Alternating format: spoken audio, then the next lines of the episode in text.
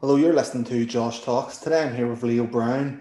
Leo's had a great career so far, playing for the Crues, playing for Northern Ireland and Birmingham. So, Leo, how are you today? Yeah, not too bad. Getting on, getting on there. Like it's uh, tough for everyone, but yeah, I'm doing well. I'm doing well, thanks. So, how are you finding living in the pandemic right now? Uh, it's tough. Like, I haven't really played much football. Like, only football I play is by myself, so it's hard not having like such a big part of your life like for so long. You know, um, but I'm busy. Like, I can see all my computer stuff on the desk behind Mhm. me, so I'm building loads of computers and um, working. I'm pretty much working every day still. So I have it better than some people. Yeah. Right. This is probably completely off topic, but see, as far as computer building and all that going, how are you finding getting parts at the minute? Because that is something that I know myself really struggling with.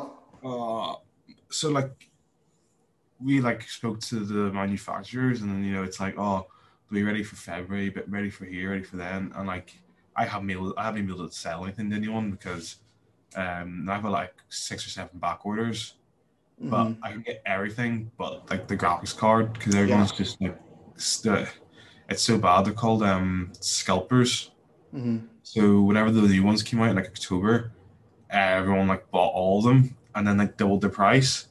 But they didn't just stop there. They bought like they bought even the worst graphics cards, Mhm. ones that are like worth like 70, 80 quid, and now they've doubled the price to like two hundred pounds. And it's like it's just ridiculous. You just can't get anything. So I, I have no idea.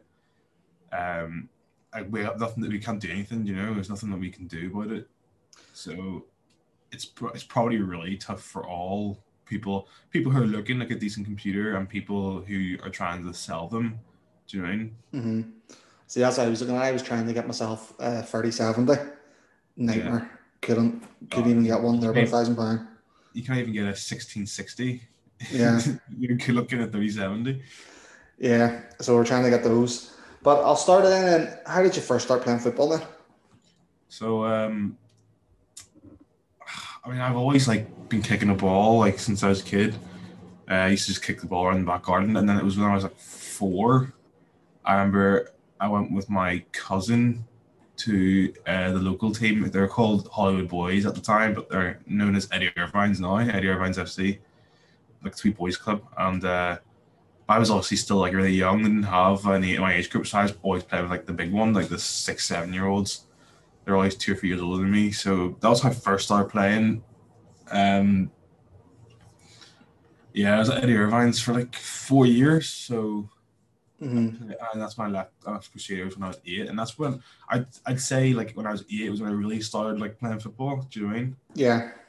When I was when I, when I was younger, I wasn't really good. Uh, Mhm. I was all right. I I started to get good when I was about eight or so, but there- Mhm. I was playing like everywhere. I was goalkeeper, I was left back, I was center back. Like they didn't.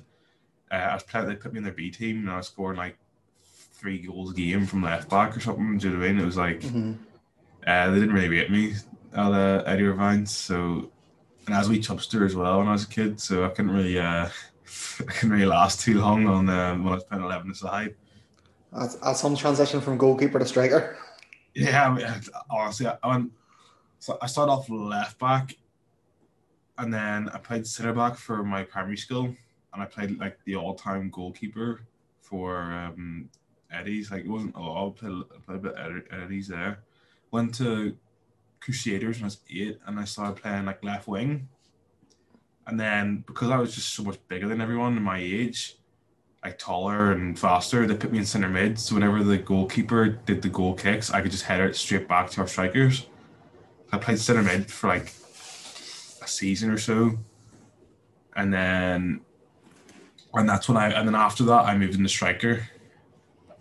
Uh, so I didn't move into striker until I was about I got eleven or twelve, I think it was when I really started playing striker. I was always like centre mid just just so I could like head the ball back to the because like no like if I was in the if I was in the middle of the park like because everyone over here was so much smaller at, at like 10 11 and I had I had pretty much had like my full growth spurt I haven't really grown much since I was like 14 Mhm. and um yeah I had uh, I just used to head it straight back to our strikers it was pretty much a goal every time I had a goal kick Yeah, Crusaders are normally known for always having a really good youth setup. Like it's it's always very very competitive down there. You get a lot of good Yeah. players in. Yeah, we um, I mean Ethan Ethan Galbraith played for us. Uh, for the youth setup. We had, we had we had a few really good players. We had a, a lot like Tom Matheson, uh, Adam McAleenan, Cole. They all eventually came. My mate Zidane. Our our team when we were younger, especially, was really good. We had a really strong team. But like that that year in particular, our age group in particular was like really competitive. You know, we had Mhm. um, I think like twelve of us went over to England. Uh, it was it was a really that was a really good year, um, like for like players. So, So- like every every match was like seriously like hard. So when you said about going over to England, what was that for? Was that for like trials or? No, 12, I think 12 of us actually signed for England. I, I, I think it was me, Josh, Mark McKenna, Ollie, Weber. I'll tell you, so me, me and Keelan Boyd went to Birmingham. Ollie Mark McKenna went to Chess. No, uh, Josh Tipping and Mark McKenna went to Chesterfield. Ollie Weber went to Crystal Palace. Um, who else went over? Keith went over to Rochdale uh, Luke Ferguson, Sheffield Wednesday. Who else went over? There was a few more. Can't remember off the top of my head. Um, oh, I can't remember off the top of my head. There's a few more of us. Uh, I'm pretty sure it's just Keelan and Ollie Weber's over there still now. Yeah. A lot, a lot of them came back after like yeah. Oh, Reese McGinley. Uh, he went. He was at Liverpool when he was younger, and then he went to um, Rotherham. But he's uh, he's just he's wasn't enjoying it. So he's a fitness. He's a personal trainer now, and he's great. You know, Mhm. he's doing really well for himself. You know, so um, there was a, there was a good few. I think there was a couple more went to England. We had a really strong team that year. Yeah. Um, and um, yeah, and I think it's just Keelan and Ollie now left over there. So we'll, we'll talk about your move to Birmingham, but first I'll talk to you about so the Milk Cup. Obviously, that's where it starts getting really competitive for young Yeah. people in all the counties. That's when all the best players come together and play for their county and against other teams from England and further afield. Yeah, so my first year I went, I actually wasn't. I was thinking I was I was fourteen. I wasn't planning on going because I just had like a, a really tough season and I was like struggling towards the end. I was like my I was just I wasn't injured, but you know when you sort of feel yourself, I was like I was quite weak for some reason. I don't know what it was. I was quite weak, so I didn't I didn't trial or anything. And uh, I think it was Timmy Timmy Brown. Uh, who's the other striker? Niall. It was Niall Cassidy. Um, he played for Northern Ireland at the time. He, uh, I think he got injured like a few weeks before, and I remember I was just sitting. I was I was just enjoying my summer. You know, I was sitting in front of the TV with a big tub of ice cream, and someone like one of the coaches came knocking on my door. I was like, "Would you like people to play in the Milk Cup for us?" And at this point, you know, I haven't played football in like a month and a half. So the season ended in May, and it was mid July now. And uh, I was like, uh, "Yeah, okay." So I like showed up the week before, just did a few training sessions with the team, and then went straight to the Milk Cup. That was my that was my first experience in the Milk Cup. Um, we were we were okay. Uh, did really well. Actually, did really well. And one goal off top goal scorer that year. I got beat by a Brazilian guy. Um, scored a free kick in the final.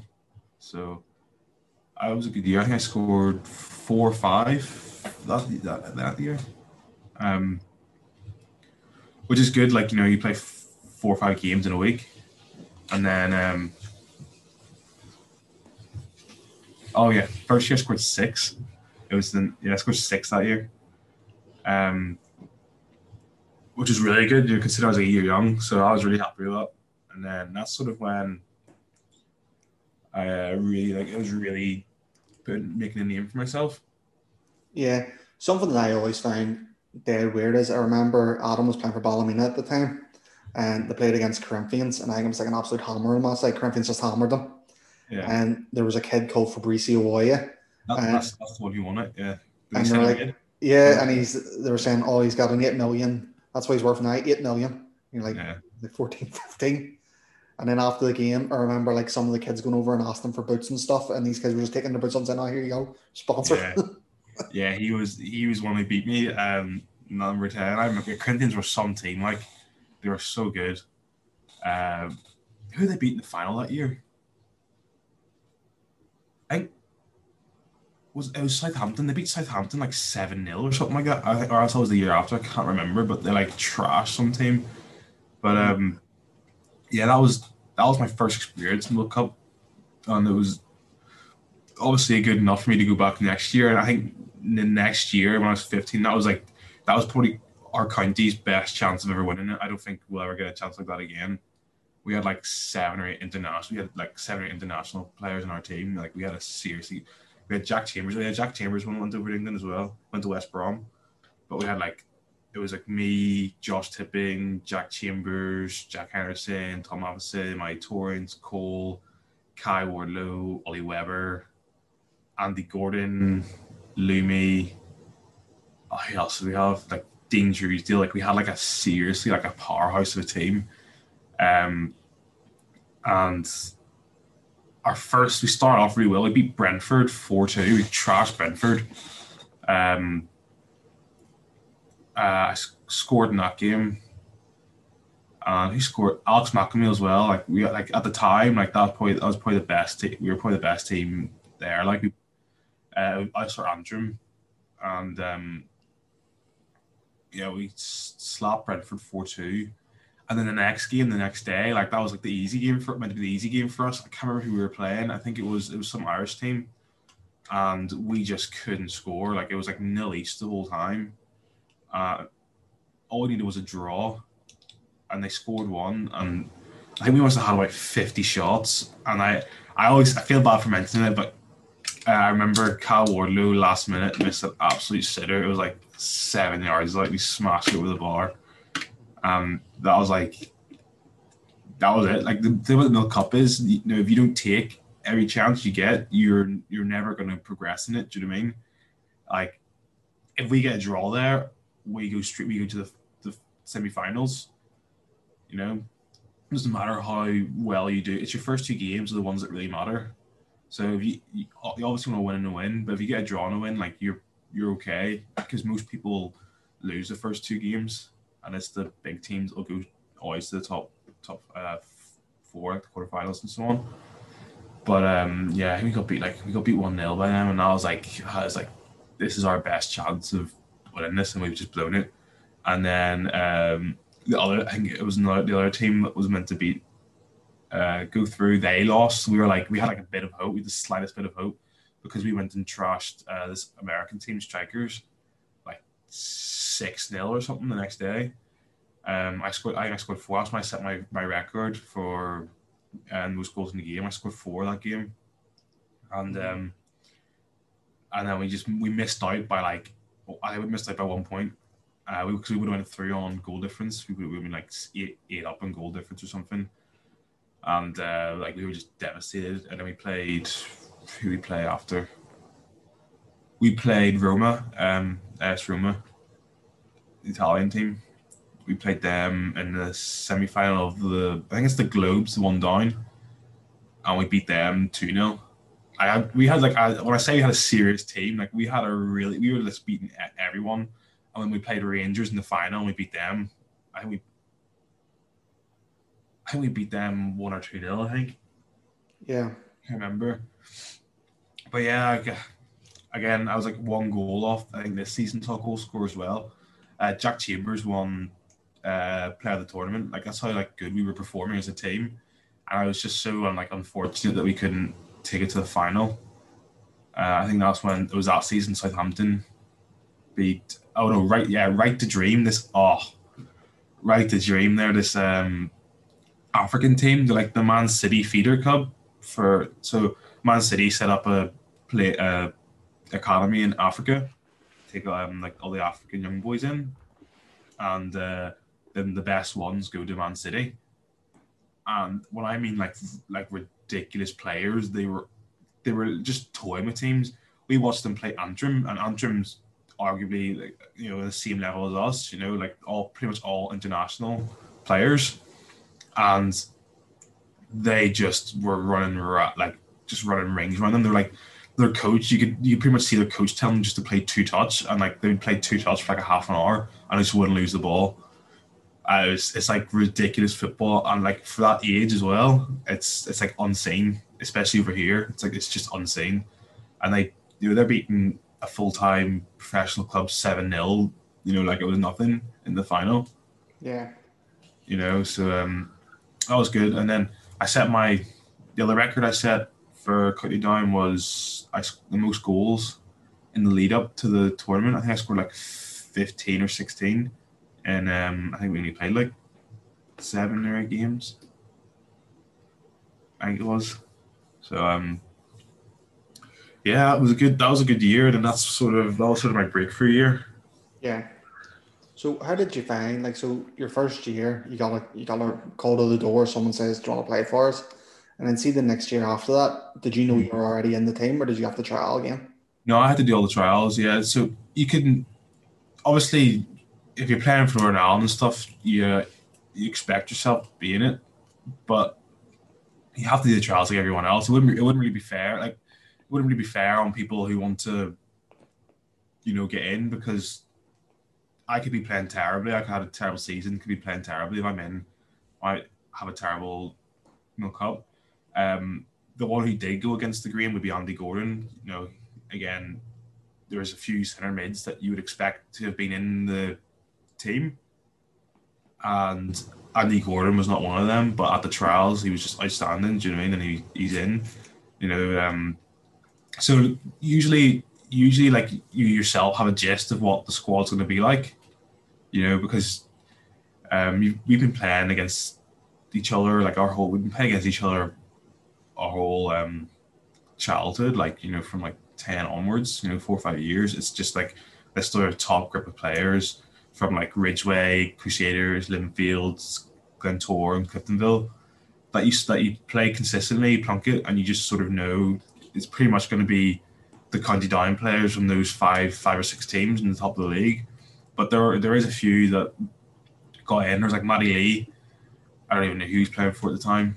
Uh, he was a goalkeeper. He got in, um, and then Andy Gordon as well. And uh, Lumi had only really just started really playing.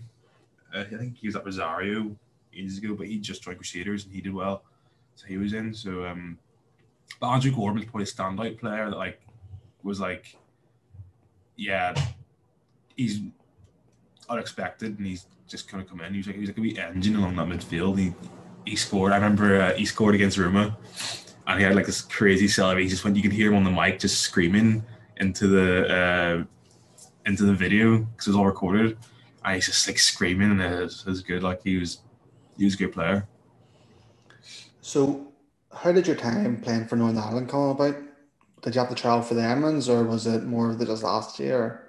Uh, yeah, so back, it was like when we were at twelve. There was a thing called the county. It was like the county setup so um, it's like the elite county setup. So the best players in each county did trials, and then you'd be in like this county setup where you train um, one twice a week with your like the best players in the county instead of like instead of like having a Northern Ireland setup. And um, so that was like the big thing. That was the big thing when I like when I was like twelve, and I didn't get into that first time. I didn't I didn't get into it first time it's the second time I trialed. I got in, and uh, like we play. You, you do like we camps where you go play like uh, you play like three games a day. You play like Armagh, Antrim, and Fermanagh or whatever. And um, yeah, that was that was like my first sort of like experience of like elite, like a, like a higher level of football. You know, you're sort of playing with the best players in your county. County down to big county, so you're you know you're playing with the best players in that county against the best players and around you know, around the Northern Ireland. So you're playing that sort of best top 100, you know, top 90 players in the country. And um, it was from that they developed like two Northern Ireland squads. They developed like a Armagh, Armagh, Tyrone, Fermanagh, and um, I can't remember the counties now. Yeah, you, you know what I mean. yeah, what you mean.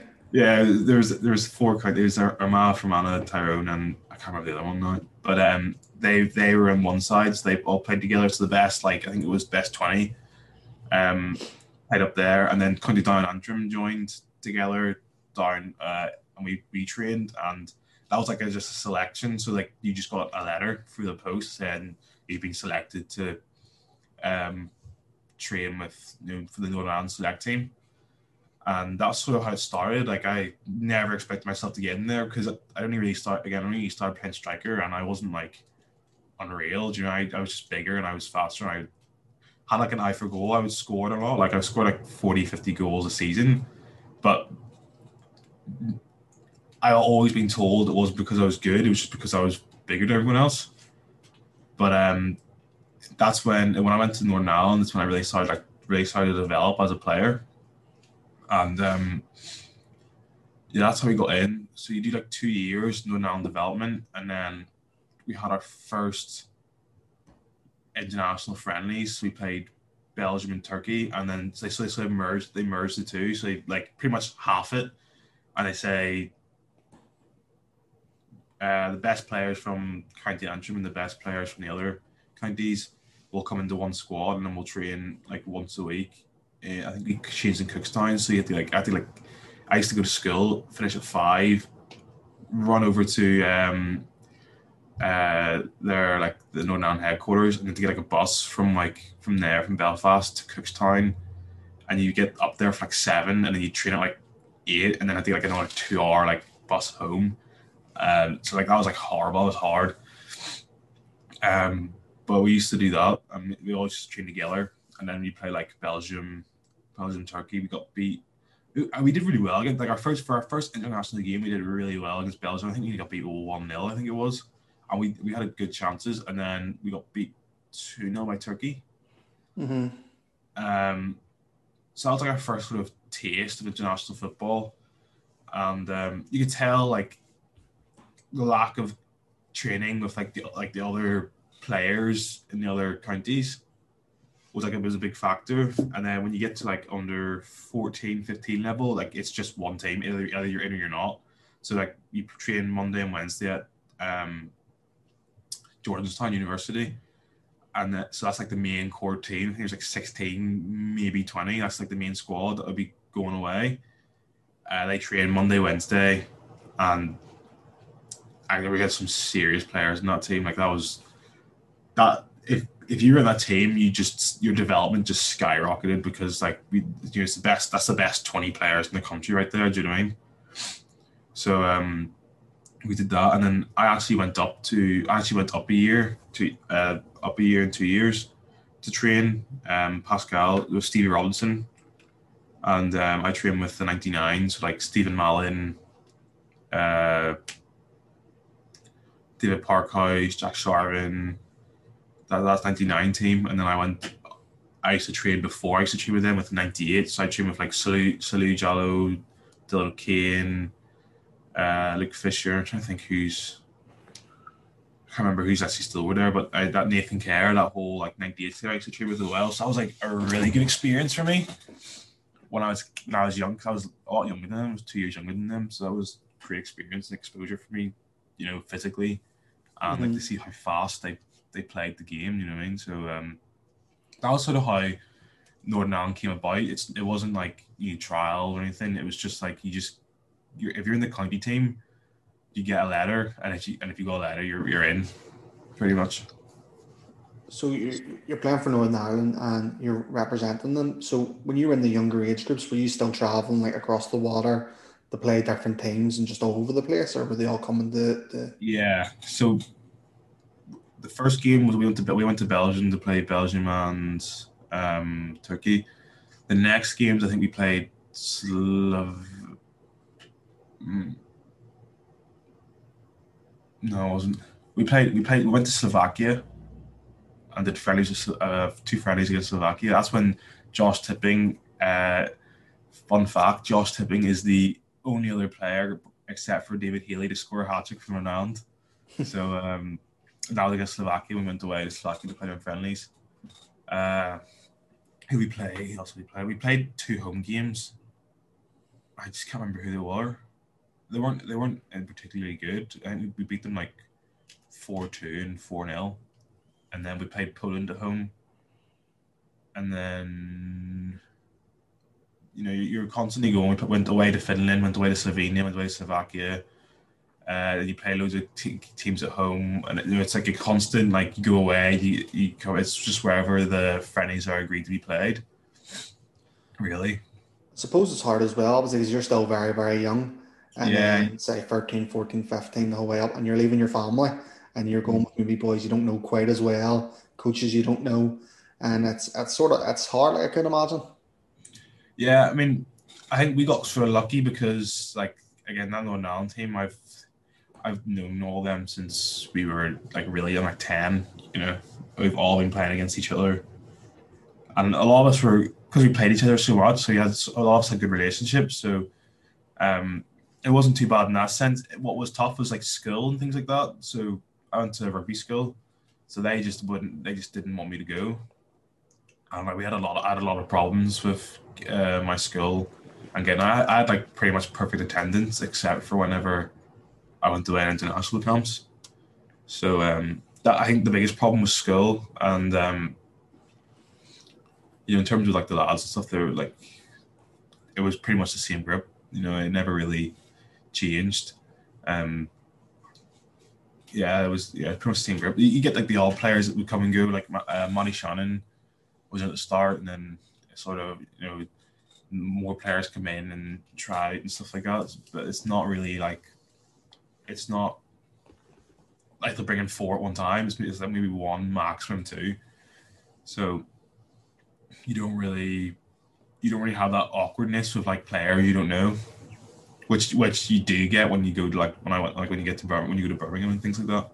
It's a whole different sort of kettle of fish. That So you mentioned there just about finding it hard with school and school letting you out. Was that just because they didn't want to release you to go away on international Yeah, duty? Yeah, because I wouldn't play rugby for them, so they would make it difficult for me. That's that's how it goes, and Yeah. unfortunately, it ends. Yeah. bit mad. I know. I was like, I, I'm, I'm representing. not- I'm not just representing Northern Ireland. I'm representing you. Do you know what I mean? Yeah, And I just, just weren't having it. Like, yeah. It's because school's cup is life. yeah, they, they, they cared more about sports day than they did me playing for Northern Ireland. You know, that they they had to. He took me aside and said, "If you're not playing sports day, I'm not letting you go." And I was like, "You can't be serious." And he's like, "Yeah, if you're not, uh, you're not playing house sports day and house rugby, I'm not letting you go to your next thing." So I was like, "All right," and I just went and lost everything. Yeah. Do you know what I mean? It's like you can't, you can't just tell me you're not going to let me go when you've got when, when I have every right to go. Do you know what I mean? I can I could I could literally just go. I've got it's not like I haven't got I haven't got poor attendance. My attendance is like ninety seven percent. So even if I did go, it wouldn't affect that anyway. Um, I would just get my work caught up when I get back. And um, so I was like, Do you know what? If you're gonna be like that, I'm just gonna I'm because I my my year in particular, they relied on me to win a lot of the events I was doing because I was doing I was doing a lot of athletics and stuff at the time. I was running, I was doing like all the Ulster competitions and things like that. So they relied on sports days and things. They relied on me a lot, and I was like, you, you can't. You're, putting me in a really awkward position. You know, I I don't care about sports day. It's, it doesn't. It has no effect on my life. You know, if I win if I win sports day, it's not going to give me a, scholarship or a, a professional contract in England.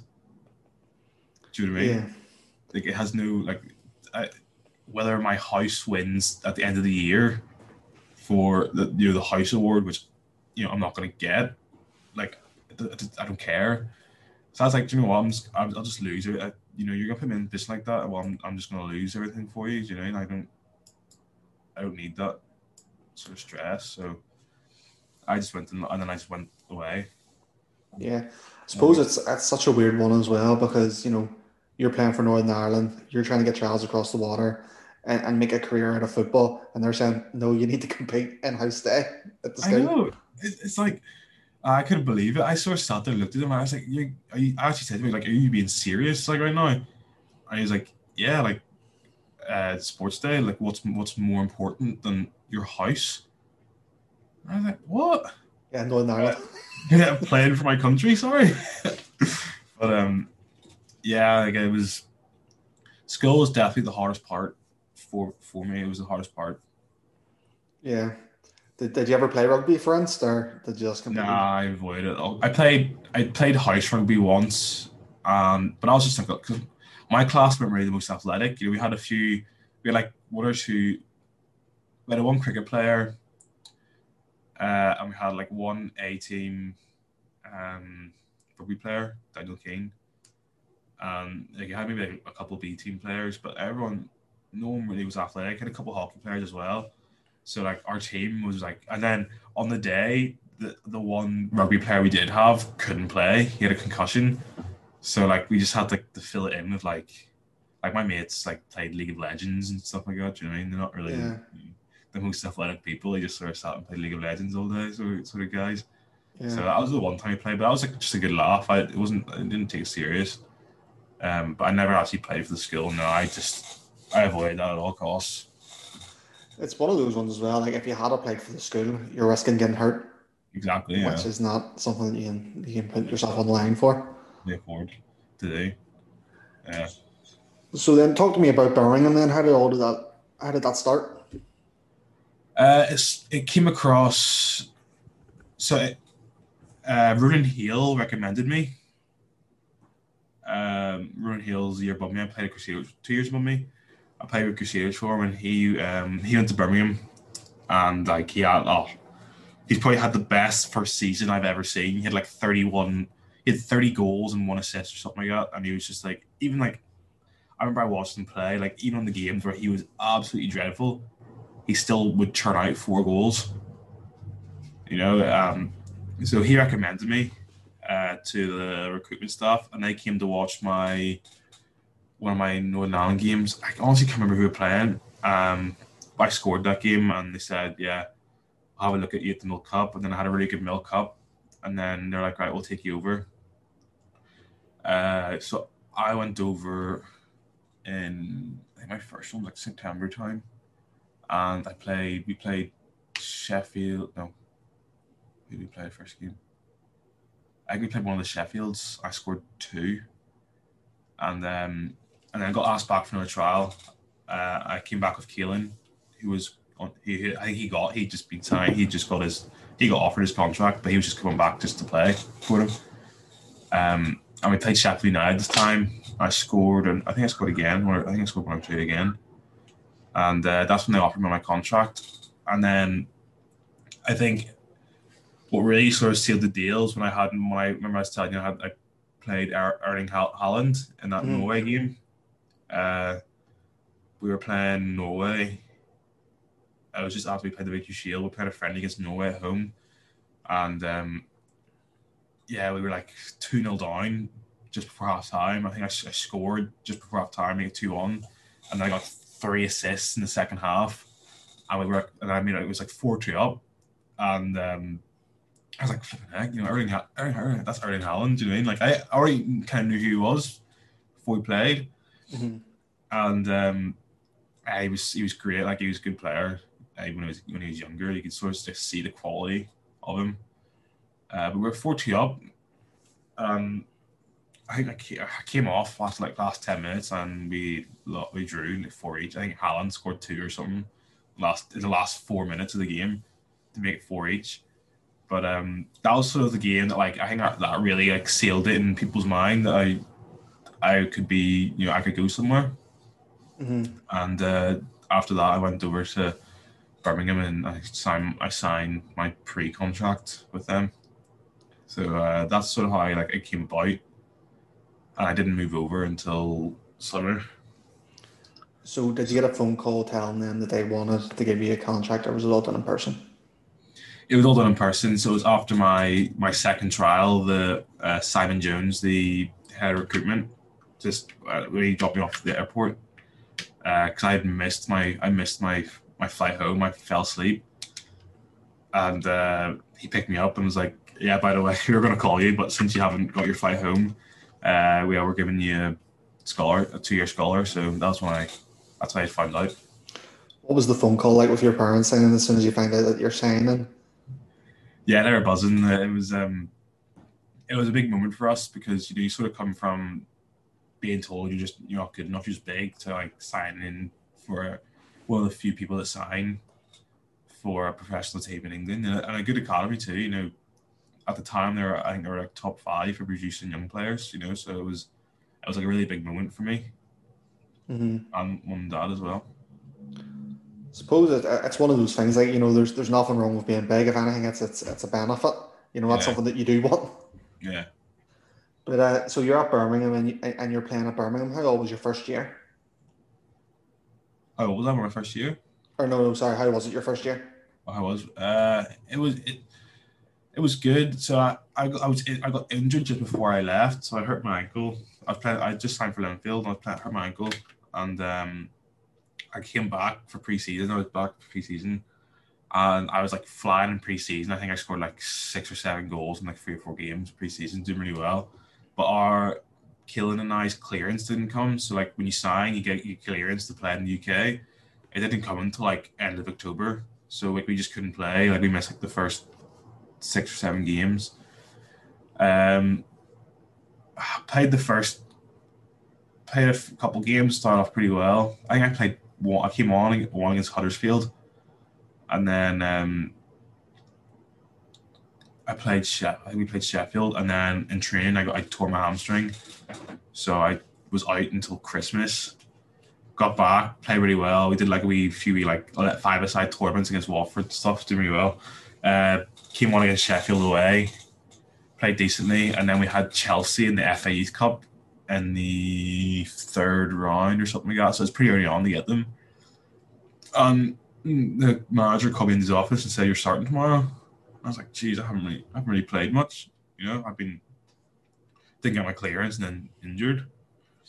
So like it was like a big moment for me, like because I was tra- I was doing my own training, but it was a really big moment for me because usually it's the older older ones that'll play because like uh, under 18s is like two age groups if you, if you get me, so it's like a team of like 60 players, Mhm. Like- 20 like 40 players, so I went with that.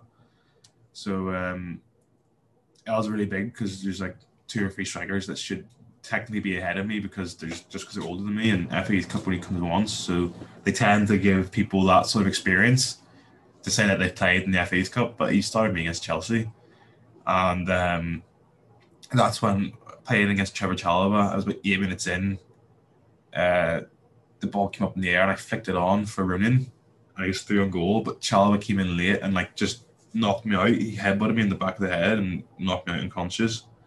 And like when I landed, like I landed on my knees, my knees like bent out outwards like that, and I did. I got lucky. I should have done both of them, but I only I only did one. So that was me. Like I was injured again for another like five or six months. Did my MCL. Mhm. So that was like that was my first season. you know, it wasn't. It was like a good experience, but you know, I only played like two, three games. I just got really unlucky. You know, tore hamstring, get back, get knocked out by I knocked out knocked out by Trevor and do my knee. Um, I did my ankle as well. So Mhm. it wasn't um, wasn't the greatest start to your first year in England, like, but uh, it's, it's just what it was. That's the deal with it. Did your knee require surgery? Nah, I didn't. No, I didn't get a surgery on it. Um, I was in a brace. I was in brace and crutches for two months, I think. But a really bad concussion. I think I was concussed for about nearly a month. Like I was just, I lost. Uh, they they let me go home for like a week because I came back for my girlfriend at the time. I came back for her like uh, what do we call it? Like one of her form, like a fundraiser for me. And they just called me and said, "Yeah, you can stay home for a week." And I lost something like six kilos just from sleeping. I was sleeping like 13, 14 hours a day. And I just wouldn't eat. I'd wake up and I'd have like something to eat and I'd go straight back to bed. I was just I lost like six or seven kilos like just from sleeping Mhm. because I was just my I was just so badly concussed. Mhm. So that was my first experience of uh, professional football. I suppose it's very difficult as well because you're trying to make an impression for yourself and Yeah. you see it as an opportunity and then it's just unlucky. It's just something that wasn't supposed to happen happens. Yeah.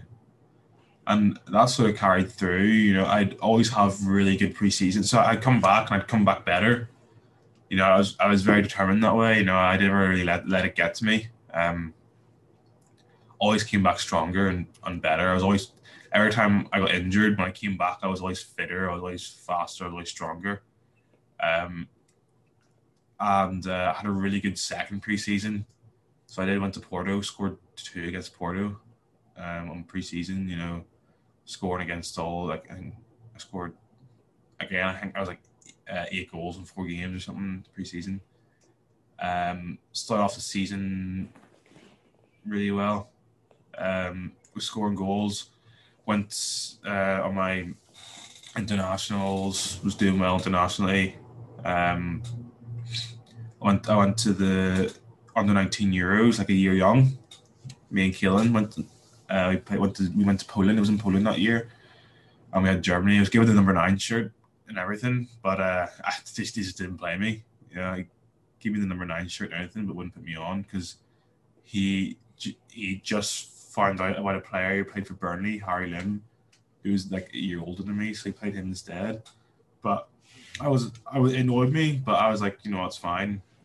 And then I came back again flying, and then uh, I remember we just played Burnley, and we beat them like three one or three two, and uh, we had a friendly, but they didn't want me to play in the friendly, so like a few of us stayed back and just trained with like the 16s, and I tore my quad just passing just passing the ball into mini goal. We are doing two v twos. I took a pass one of the younger ones and was just passing the end, and my quad like just popped. So that was me again for like three months um, until Christmas. Again, came back, did well and then we had FA Youth Cup, it was like our FA Youth Cup run, and we were we were like we were doing really well. Beat Sheffield, uh, one 0 We beat I think it was Bristol, um, and then we played we're playing Bury in the quarterfinals. I like to say, no. Uh, last sixteen, so it's just the round before the quarter quarters. Um, fifth round, I think it is we played Bury, and I, I got back for that match, and um, I started that scored. I scored the second goal and then assisted the third, and uh, and then I made my 23s debut. After that, so I was like I was on a really good run there, playing really well, and but I could feel my body wasn't. Uh, it was just I was just tired and sore. So I said to the, I said to the physio like, you know, my quads feel really tight again can I not train and stuff? And they're like, no, no, no, you need to train, you need to train. I was like, listen, like the quad's really tight, and uh, I still train because you, have, you can't, at that age you kind of have to. Do you know what I mean? You can't, you don't really have a choice. You know, you, our contract decisions are coming up in the next few weeks, so I haven't really have a choice to like not train. And um, we had a, we were playing Norwich in the quarterfinals, and um, I think that was in a few days so we had like the Friday off because we are playing on Monday. So had the Friday, the day off on Friday. So I was like, right, sweet. Day off on Friday, I'll recover. I'll be my quad will be I'll loosen my quad out, it'll be fine for the, the match. They're like, nah, you're, you're not you're not having a day off, you're training with the 16s. I was like, what? Like why, why could I not have the day off for the rest of my team? You know? Um quite clearly I'm like struggling with like tightens my my quad again. Like it's it's coming back. And they're like, now you're training with the 16. So I did that session, and then the next day I was like, listen, I can't train. I can barely even walk. And they're like, no, you'll be fine. And they did a few like we, um, like loosening up techniques. Didn't really work. And then about three minutes into the session, all, all I did was I put my foot in the ball and rolled it for someone overlapping me, and my quad just like popped again, like the same one just popped and that was me again. That was me for like to the end of the season. Like that was me right until through until summer. Mm-hmm. But um, luckily they gave me they gave me a they gave me a contract, and I got an extra year. Um, same thing again. Good preseason. I went on loan. Was doing really well, and then went to we had uh, two international friendly against Slovakia. Again, eight minutes in, hamstring completely tore it off the tendon. Like I had to get it stitched back together. So um, yeah, I spent like pretty much my whole three years. Like I was pretty much injured. I never really got a chance to actually play. And that was the that was the hardest part about it. You know, because mentally, like you don't you're you're completely by yourself over there. Like I, I was in a room, you know, in a room small smaller than this for like three years. You know, trying to deal with all these injuries and you know thinking that your career's finished already when I've put like my whole childhood into it. Do you know what I mean? Mm-hmm. So uh, that was the toughest, the toughest time. Um, trying to trying to constantly like get injured. All right, okay, I'm injured. Can't do anything about that. Come back, injured, come back, injured, come back. You know, and um, yeah, that was that was definitely the worst. Knowing that you you're getting really, I got released that that year just simply because my medical bill was too high. They were just like, yeah, we can't keep you on. Like we'd like to give you, because at the times I wasn't injured, I was still scoring loads, and I was still really playing well, still training well. I was, you know, there was they, they had no doubt about what I could do. It was just the only doubt they had was how much of a medical bill I'd rack up, you know, by the time I left. Mm-hmm. And um, so that's sort of why I got let go, and that was sort of like my time over there. Yeah, I think it's it's extremely difficult dealing with injuries by yourself. Yeah. And and how hard that is. But when you're over there and you're getting these injuries, and it sounds like to me, being I would be a complete novice at this, it, it would be it sounds like you're overworking on at least some of them. Yeah, hundred percent. Yeah, that's and that's it wasn't. Uh, I always told them, you know, but at the, at the time, I obviously now I wouldn't have. I would have just said I'm not training, and that's why I told my little brother went over and he was um, experienced the same thing, and I just said to him like, they're not gonna. If you're one of the better players in the team, which you are, they're if you take if you just say to them like, my I'm tight, I'm not training. They're not gonna They're not to do anything about that because that's what it's like at first team. Like if, if you go into the first in the first team environment, I was in the first team physio room you know, you've got players. Bear in mind, their training schedules not as hectic because they play like two or three games a week sometimes. So they play like on a Tuesday and a Saturday, and it's you know, so it's hard to get training in. So a lot of them, a lot of them don't train every day. A lot of them will play a match. They'll be off the next day. They'll may, if depending on when the next match is, they'll maybe do a hard session. But a lot of them will do off the next day, and then the next day they'll do like recovery. So they'll just do like stretching, maybe some head tennis and like massages then the next day they'll do like a light session. We'll play matches and prepare for the game on the Tuesday, and then they'll play a match on Tuesday and they'll be off. And then on the Thursday they'll play. They'll they'll come in and do recovery. Do you know what I mean? And it's like a constant cycle of like light sessions. Most of them don't train. Like a lot of them will just sit and they'll come in and they'll like right because I understand if you're injured, you if you're injured you can't play, you can't perform.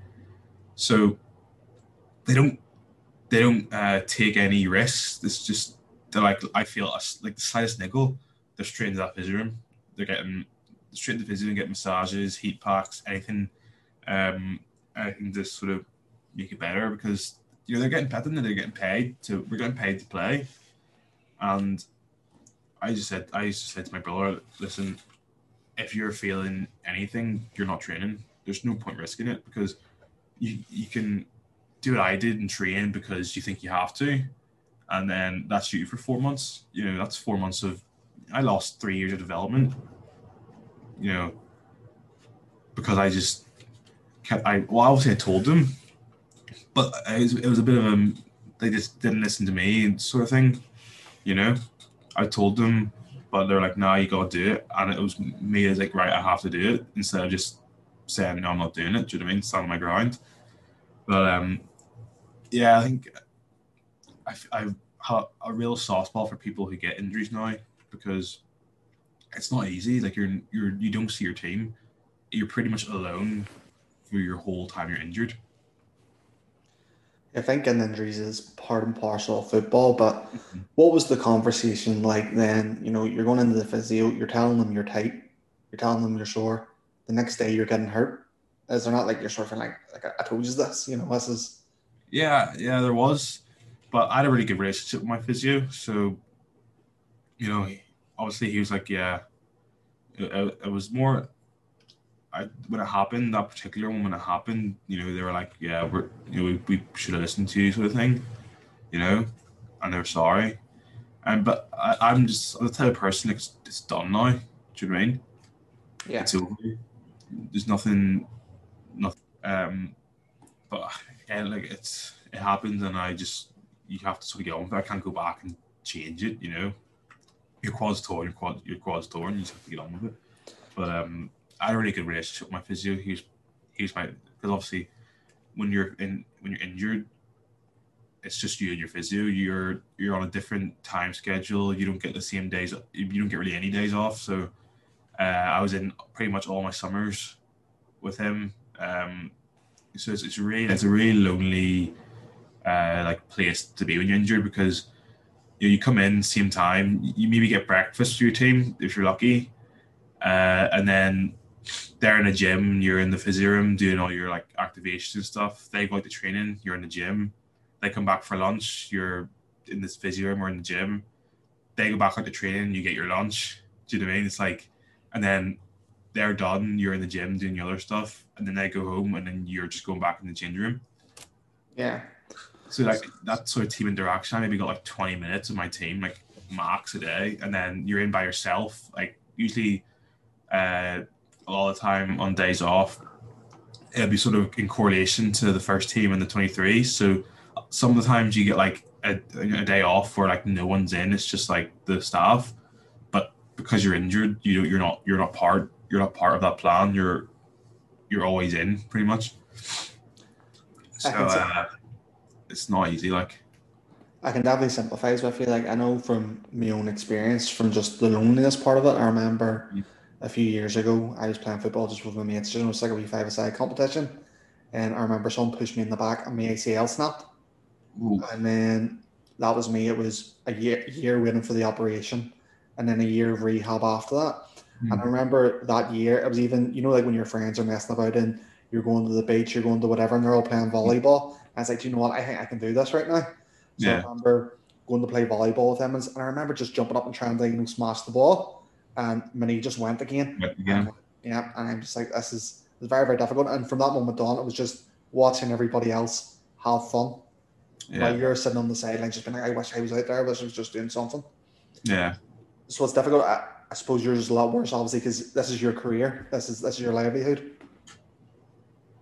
Yeah, but it's it's the same for everyone. Like it affects it. It's it affect it probably just affects you just as much. Do you know what I mean? But um, that's something that I'm I'm looking to change. You know, I'm looking to sort of talk about. There has there's not enough support. Like there's obviously that kid that got released from Man City that took his life because of it you know, a lot of a lot of us dedicate our whole childhoods and everything to become footballer, and when it's sort of taken away from something under your control, it's like it's it can be really hard to deal with. But there's no there's no real support. You get the odd time like, oh, you're right, how how's things? You know, you get like the small talk, but there's no like um real psychological like help. Do you know what I mean? Well, you've been over there and, and, and you've lived through it. So, what, what would be your advice? What would you, your advice be to those clubs? What can they do better? I think there there has to be like some sort of like therapist for someone to talk to, or or even try and even just try and make their schedule fit in with the teams. You know, so like we we had a quite quite a close team, and eventually we became quite close. So on our days off, a lot of us would go to Nando's and things like that together, and just stuff like that. Um, but like even just trying to make it so that you know you're in and around your teammates, you're in the gym with them when they're in the gym, even if you're not doing the same things in the gym with them. Uh, if they're out training, you're doing your stuff, but you can go out and watch and things like that. There's there's loads of stuff that can make you feel a part of the part of the team. You know, even in the team meetings, because when they do the team meetings, you're not in them. You're doing stuff in the gym. You know, um, things like that. It's just there, there's not enough in, interaction with injured players. You, I fortunately I had really good teammates, and they come, they sometimes come see me in the physio room and stuff like that. Um, it was great. But um, like just just little things. I think there should be a therapist for it because if you're someone who, you know, my friend did his ACL twice, you know, that's that's really tough to deal with as well. You know, doing your knee twice, and again, like again like him, you know, at the time, sometimes it's just you. Sometimes it could be like 50 people. There was one stage there was like 30 people injured, like between 23 and 18. There's a lot of people injured, and it's fine because you know there's a lot of people to talk to. But then a lot of them are just like wee knocks and niggles, so you they sort of filter out over like a couple of weeks, and it's just back just back to being you again. Do you know what I mean? Mm-hmm. So I think um, there has to be you know therapists. I think coaches need to take a bit more time to come down and talk to them, or include them in team meetings and things like that, or um, for like big matches like the FA Youth Cup, we had to get like our own separate minibus down. You know, we weren't allowed to be with the team. Yeah. It's like it's like that's we're still part of that team, but it doesn't feel like you are. You're you know you're you're doing everything by yourself, and then when it comes to like important moments like the FA Youth Cup, you know, you're kind of ostracized to go on down a minibus with a, with some of the players that aren't picked for the squad. It's like just get a bigger bus for everyone to get onto it. Do you know what I mean? I, I think that's a that's a very strange. What was the decision making process behind that? Do you know the decision making process? No, it's, I think it's just like that for pretty much every club you go to. It's like uh, the bus hasn't got enough people, so get get a mini like we'll give you a mini bus down. It's like there's nothing you can do about it, you know.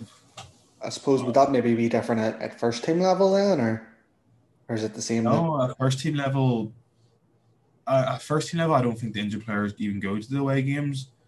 They, they you have to go to the first, you have to go to the home games, but um, you make your own way. You, you make your way to the home games anyway, so yeah, it's not a problem. But I'm pretty sure first team away games you don't have to go it. So um,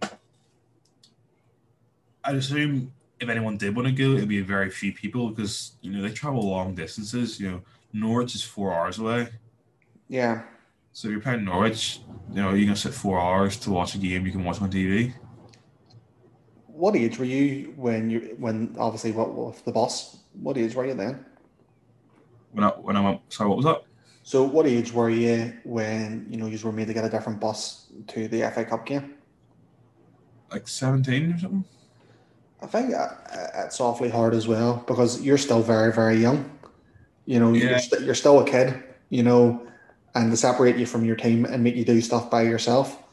I don't know how that would help someone develop as a footballer, even as a person when you're separating them from the Yeah. people who are who they're close to. Well, it's the reason it's like that is because you know we at Birmingham's a reasonably small club. you don't have like a lot of facilities, so you know we all first team, twenty threes, 18s, you all share the same gym, but you can't be in the gym with the first team in the gym. So like you have to like you're you're having to time things. So whenever they leave, you go in, and then whenever you go in, you have like a small period to get your stuff done. So uh, we used to go in at like eight in the morning bef- before breakfast, so that we get our gym session done, and then we get breakfast before the first team come in and get breakfast. You know, you're you're not meant to be with the first team, hmm and that's like that in every most nearly every club. But a lot of clubs, like the bigger clubs, will have like two separate canteens, two separate gyms. Do you know I mean? Separate facilities. A lot of the clubs will have. Um, but we share it all. So, in order for me to get my rehab and things done, I need the gym space. So that that would be whenever they're all training. Hmm So I have to wait until the first team done. Wait until my because the gym's not big either. So whenever my squad go in, there's not a lot of room. So they're just like, there's no point going in. Even though I'd like to to you know socialize because you sort of need that and you miss that. But um, you have to think of it as what your rehab comes first. You know. Of course, yeah. Yeah. So, and then like the things with the bus, like that's just that's that's just that happens. You know, a, a lot of clubs. It's not not just Birmingham. A lot of clubs do that. It's just like, you know, you've got. But um, I just uh, it, it is tough not being able to like you know you've just won an FA Cup game and you're not even on the bus with them on the way back. Yeah, it's tragic. Like that's it's not it's not probably not a nice feeling when your team's celebrating and then You're on the other bus. And you're on a minibus home, you know, come up minibus. And like, there's nothing because because they take the first team bus over, which only has a certain amount of people on it, which is fair enough. But like, how how does how does it make you feel whenever the team that you don't really get spend much time in that you're still meant to be a part of wins an FA Cup FA Cup game and you can't even celebrate with them, you know? Yeah. Suppose we'll, we'll move on then and, and talk about you coming home then. So how, how did how did that conversation go with Birmingham? Uh, they just take it's the same for everyone. They just take into the office. Uh, I was sat in the office with the 23s manager, and I think it was Gary Monk at the time. And they're just like, yeah, they're just straight. They're just straightforward with me. They said, yeah, we're not giving our contract. Um, actually, I was actually like, it was a final. I think it was my decision was like a final decision. It was just one. It was one vote. I think it was like 50-50 to give me like another chance. And uh, I think it might have been actually Garry Monk that said nah because he hadn't seen me play. He only just signed as he only just become first team manager. And I was injured when he joined, so he hadn't seen me play, and it's his decision's final. So they're like, yeah, um, you know, you've been injured a lot. It's not been fair on you, but you know, we just to let you go. And I was like, that's fine. Like I, I had a really good relationship with the club, you know. Um, I had a really good relationship with them. I got on well with all the staff. I'd go sit in the offices after like I'd be done late at like five and I just go sit in with all the staff at like five and just talk to them, talk away to them. Um so like my relationship with Birmingham was great. So it wasn't it was obviously hard to hear those words, but like it was, there was no hard feelings, you know, it's football. There's seven other guys, uh, three or four other guys got released you know, there was seven the year before. You know, if it happens every year, it's just part and partial. You know, it's not um not like they're out to get me. Do you know what I mean? Yeah. So that's how, how that happens. They just bring you into the office. There's like three of them, and they just sit you down. They just tell you straight up. Like there's no there's no messing about. You're only in there for about five ten minutes. So yeah, there's no messing around. hmm And then your next move was obviously the the Ballymena under David Jeffrey. Yeah. So talk to me about that. Uh, so I was at uh, I was at Linfield.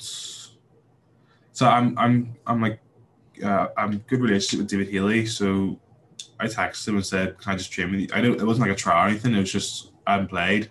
He was like, "Yeah, come down, train with us." So I just trained with the uh, the first team at Linfield, and then I had a trial at Crusaders but I was I was terrible. I knew like I knew straight away. Like I think after after about three or four training sessions, I was like, yeah, I was I was training really bad. I hadn't played in like a year, and uh, Stephen Baxter was like trying to get me a stay in the week, and I was like, listen, like I'm, I'm, it's football. Do you know what I mean? Don't like keep things going on. The, the thing that's good about football is how sort of cutthroat it is. You know, there's nothing worse than him going like, "Oh yeah, I want to see more of you," when you can sort of tell he's gesturing, you're not going to get anything, and then do another week and then not get anything. Do you know what I mean? Yeah. You've, you've seen, oh, you only really need to see three or four training sessions to tell if someone's going to get anything at, at a on trial. That's that's how it usually goes. It's usually three or four matches or three or four training sessions and a match or something like that. So I was just like, listen, it's not going to hurt my feelings. It's football, you know. I know personally I didn't train well, you know.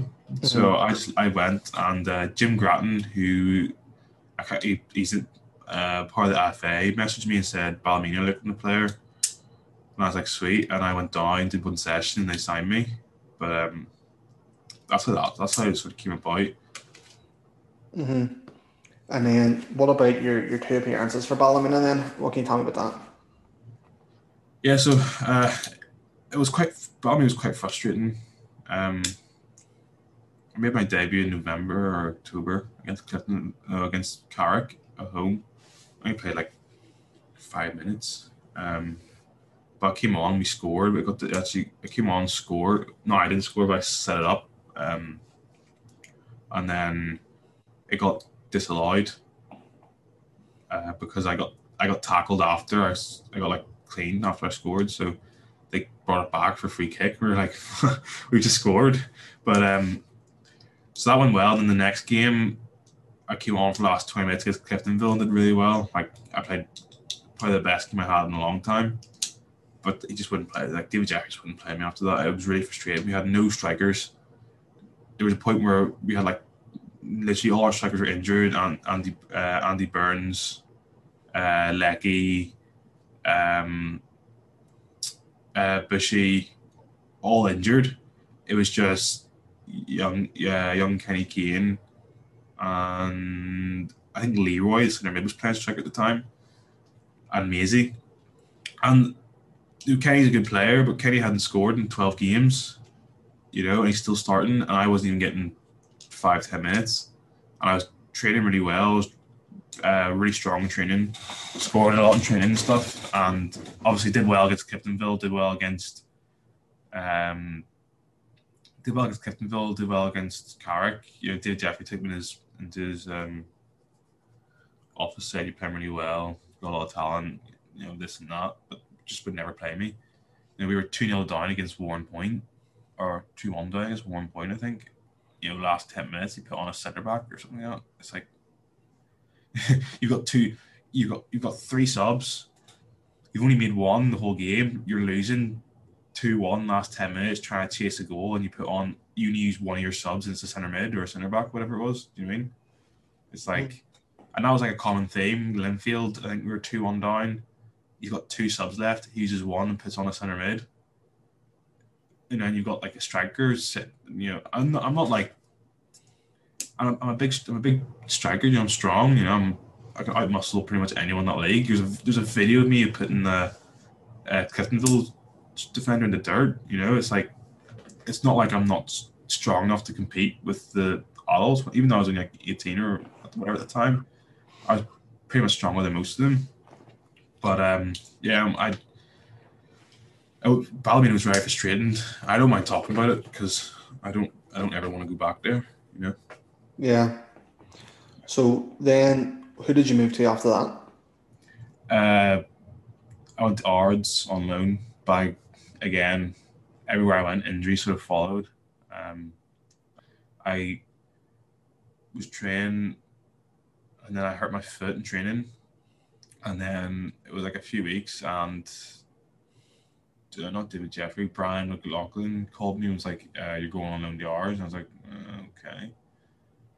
And yeah, I haven't heard. I haven't I literally haven't heard. Uh, it's been a year, over a year and a half now, over a year now. I still haven't heard anything from Ballymena. Like they just went went to went to Ards, and then obviously COVID hit, and. uh I was the captain removed from the group chat, and I just haven't heard anything since. Like it was like I was still under contract as well, just removed from the group chat, and I haven't heard anything. Are you still under contract then with Ballymena?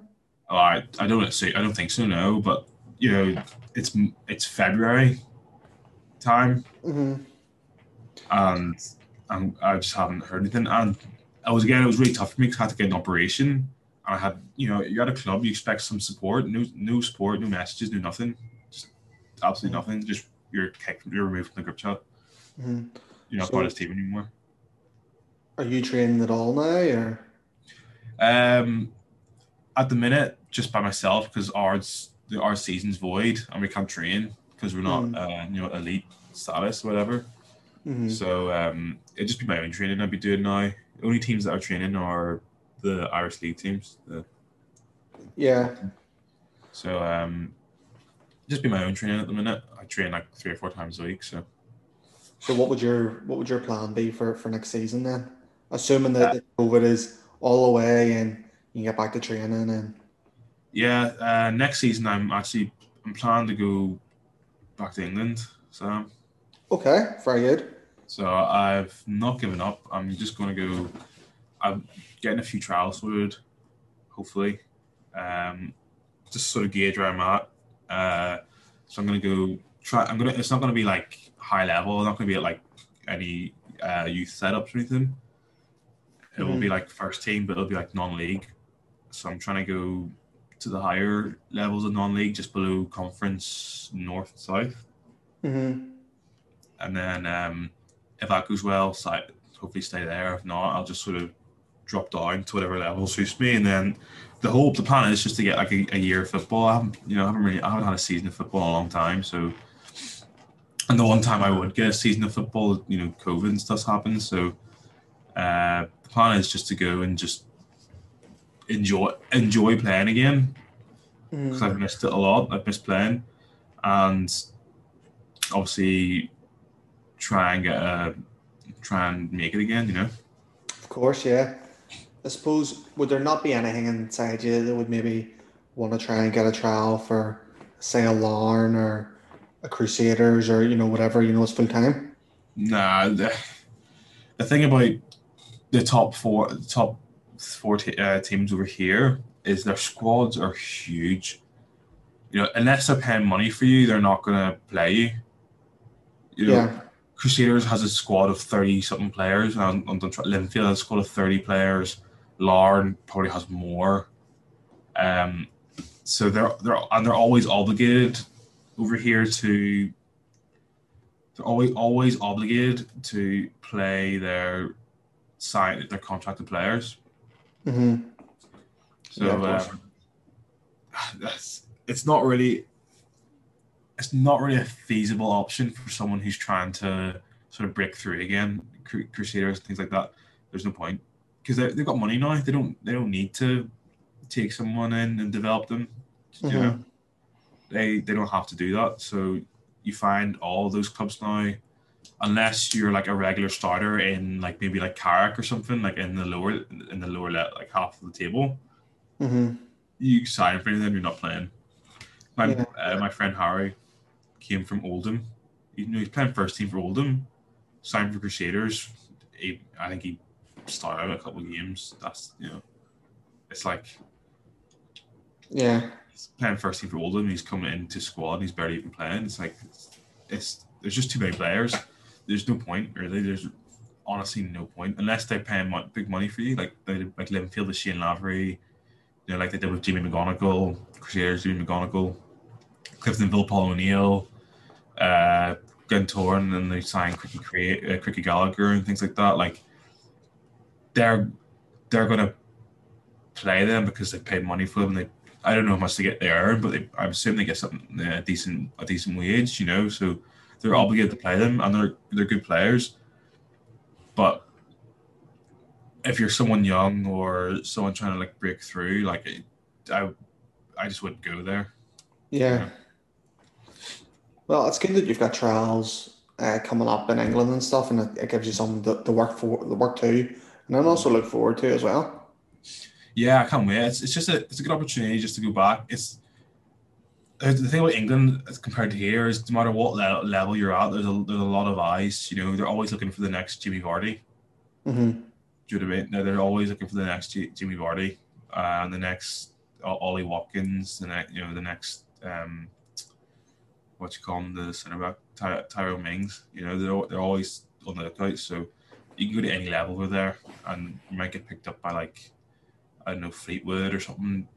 So th- there's always those sort of um, options playing in the back of your mind. Like if I go well, no matter what league I go down to, there's still gonna be someone watching. Yeah. Um, and because I, I, I'd assume there'd be clubs interested because of my background in football as well. So Of course. I think it's the best option for me. I, I don't really see myself progressing over here at all. hmm Yeah. So the, the only option then is, is to, to go across the water again. Yeah, I mean, I want I want to go across anyway because I've um, I'm part of the Rio Foundation now, so Mhm. that's um, we could do be able to work with them and stuff. So Yeah.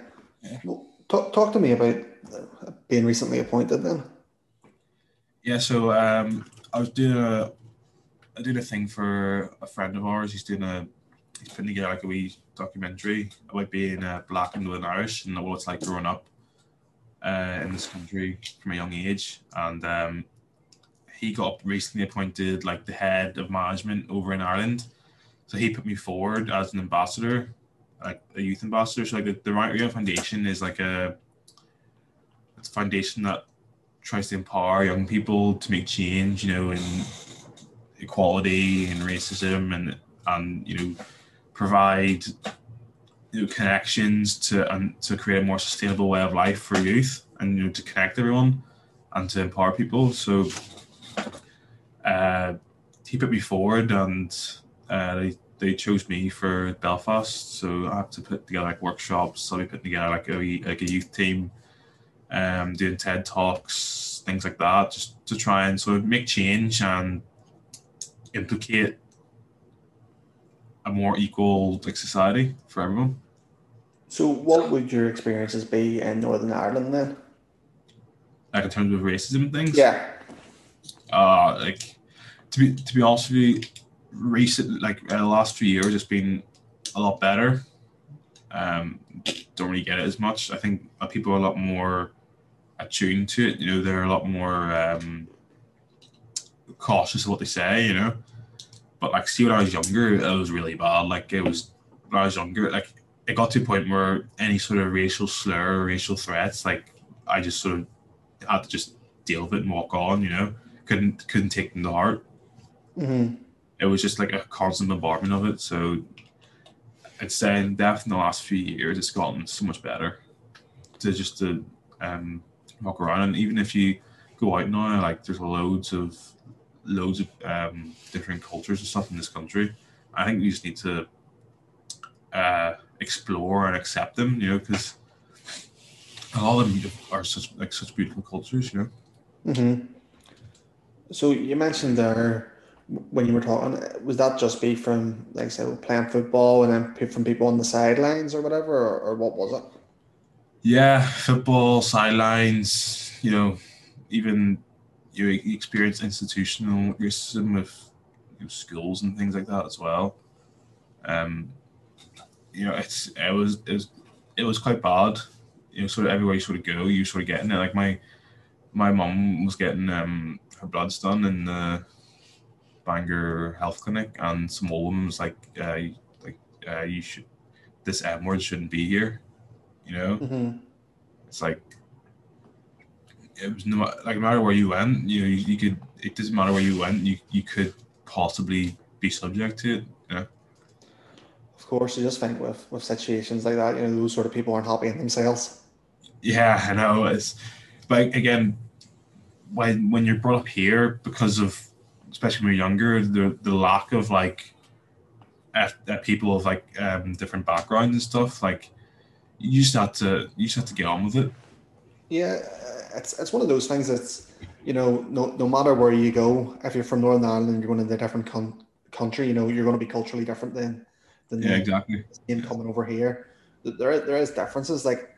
I tell you, that's like one of the things that, that I really struggle with. So I went over to Kenya and I lived in Kenya for three months, and nobody, and I mean nobody, could understand my Northern Irish accent. Man, it, it, was difficult. I had to talk so slowly. Had to get translators. translators didn't understand me. It was, you know, it's one of those things. It was hard, like, but you, you, you get used to. Well, when I, when I was over there, I sort of I sort of got used to it, and I learned to talk slower, and you know, it's, it's, it's things like that. You know, it's. Yeah. It's the same for going to England. It took my teammates about two years to understand what I said. Yeah, that's, that's, that's the broadness, yeah. man. That's the Belfast broadness. it's just how it is, you know. Yeah. So, so talk to me. What, what sort of documentaries have you got coming up? Uh, so I'm not sure I'm allowed to say too much, but I've got um, one potentially with Lindsay. Uh, I don't know. I don't know who they're for, but I'll be on uh, Black and it's called Black and Northern Irish. There's one called Black and Scottish. Very, it'd be very similar to that. Mm-hmm. Um, and then another similar one with uh, potentially with um, my friend Ross Tharma, his big brother Cameron, mm-hmm. is putting together. He's putting together like a piece to sort of uh, to bring it over to the producers to see if they'll take it. Yeah, that's what we got at the minute. And then I've got a TED talk with. Have you heard of TEDx talks on YouTube? Yeah, yeah so I've got uh, hopefully got a TED talk with them to do mm-hmm. soon, um, and that's really it for now. So they'll, they'll, sort of be starting hopefully in the next. We'll sort of get confirmations for those over the next few months. I think you might have mentioned it uh, earlier in the podcast, but so see the Rio Ferdinand Foundation. Mm-hmm. You know what? What is the objective? What is the goal of the foundation? So the goal is really whatever we set it to be. You know, um, because the foundation the foundation as a whole is looking to improve the improve the quality of life for youth people you know um, helping them to get jobs giving them skills giving them safe places to communicate and safe places to express themselves you know uh, promoting equality within youth people you know in hope in hope that as they grow older they'll teach their kids you know to be um, to, to show compassion and um, promote equality within their like, children and things like that, you know. So the, the goals whatever we set. It i'm i'm looking to i'm looking to sort of like bring together in, in culture. I'm looking to bring together cultures in northern ireland and allow them to express themselves in safe environments and for people to experience them you know that's what that's what i'm sort of trying that's what i want to implement i really want i really want people to be able to explore different cultures and experience different cultures and accept different cultures Mm. um, and and see them for like how beautiful like uh, like these cultures are, you know, and it's, it's set for, uh, and not see the stigmas and stereotypes behind them, but see what they actually are at you know at their face value. So um, yeah, that's what I'm sort of doing. I want to I don't want to talk a lot about your mental health and like football, like what I've gone through. yeah, I want to sort of push uh push for like mental health reasons like uh more awareness around it is what I'm sort of trying to that's what I'm gonna try and do and try and just get into different parts of you know there's like esports is massive now so trying to raise awareness within you know that category and then raise awareness within football raising awareness awareness you know just um, within communities as well. So that's the sort of goals. Um, I've only just joined so I'm sort of I'm sort of figuring out those goals myself. Yeah, um, but you know, speaking to them, you know, they're very, very passionate people about like youth. You know, they, the guy who um, Gary who's talking to, he, he doesn't even want to. He doesn't. He doesn't want anything to do with what we're doing. He just wants to. He, he wants it to be led by the youth. Do you know what I mean? hmm So it's it's really uh, it's really just to inspire uh, uh, young people. I think that sounds super. And one of the things that you were mentioning there, you know, about giving a place for young people to talk and something that's something that, you know, Northern Ireland definitely needs. And I could share this an experience from my own life, and you know it yourself from living here. You know, most people in Northern Ireland are fantastic people. They're loving people. They're good people. But you know, you do get minorities that that well, the only thing I'd say is there's just a hatred there, you know, with Mm. Protestant Catholics, Yeah. whatever whatever it is. And and one of the experiences that I had was so me and me and Alan would both go to church, and at the time I was helping a youth club up at uh, I'm trying to remember what it is, what it was called, the big prison in Belfast, Crumlin Jail. Yeah. So I was on the youth club across the road from that, and I remember going to the youth club and, and, and coming out, and me, me and my partner Abby were there, and we looked at her car, and there was a bunch of kids who basically ran away, but Abby's car was destroyed. It kicked the the wing mirrors off, kicked everything off, and I went over to the garage, and I was like, "Did you see what happened?" And they're like, "Oh yeah, there's there's a group of kids. One of them was bouncing on the top of the roof," and I says, like like why did you not stop them you know? And they're like oh no no they you know they're down there fighting with with the catholics from the other side. I'm like Hmm. what what is this? Because I, I was me and i'd never really seen anything like that before. And then so a few weeks passes and i'm driving down and i seen i think it was i'd say four kids. So it was say no sorry five Uh, there was three kids on one side and two kids on the other side they're about seven eight years old and they're throwing stones at each other and i thought right, I'll, I'll ring the police here, just so the police put a stop to this, so none of those kids get hurt. Because I was like, you know, Yeah. a rock to the head will change someone's life. Mhm. So I rang the police and says, right, you just need to sort this, and whatever. Came back an hour later, and I drove down the same way because I wanted to see what what the scene was like, and there must have been about 40, 50 kids. One of the kids had a baseball bat. He was about seven, eight years old. There was kids, 15, 16 year old girls dressed up to the nines, just hmm. watching like all these wee lads fight. And I'm like, what is what is going on here? But apparently at that time, they're arranging fights from both sides of the community, and people were just turning up. Yeah. And you know what? That's that's madness. That, that is stuff that that shouldn't be happening at all. But you know Yeah. they're learning it from somewhere. yeah, it's, it's just passed down. Like my my friend Keelan, Keelan Boydmans, he would tell me like the stories from Turf. Like he lives in Turf Lodge in West Belfast, and like some of the stories he was telling, like it's just crazy. And I remember actually because I drove past Turf Lodge a few times. You where the balls and the falls is. Mm-hmm. If you go there at night, you'll see like kids throwing glass bottles like across the road at each other.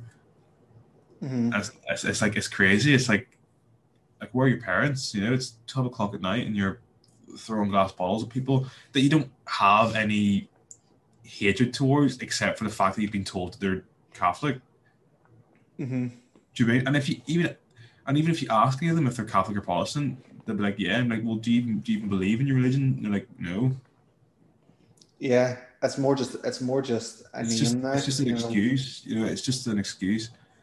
Really, at this point, you know, it's like, do you even practice your faith? No, then you're not really Catholic or Protestant. You know, you're, you're just people at the end of the day. and Yeah, you're picking fights with each other for no particular reason. You know, and a lot of these fights are really affecting.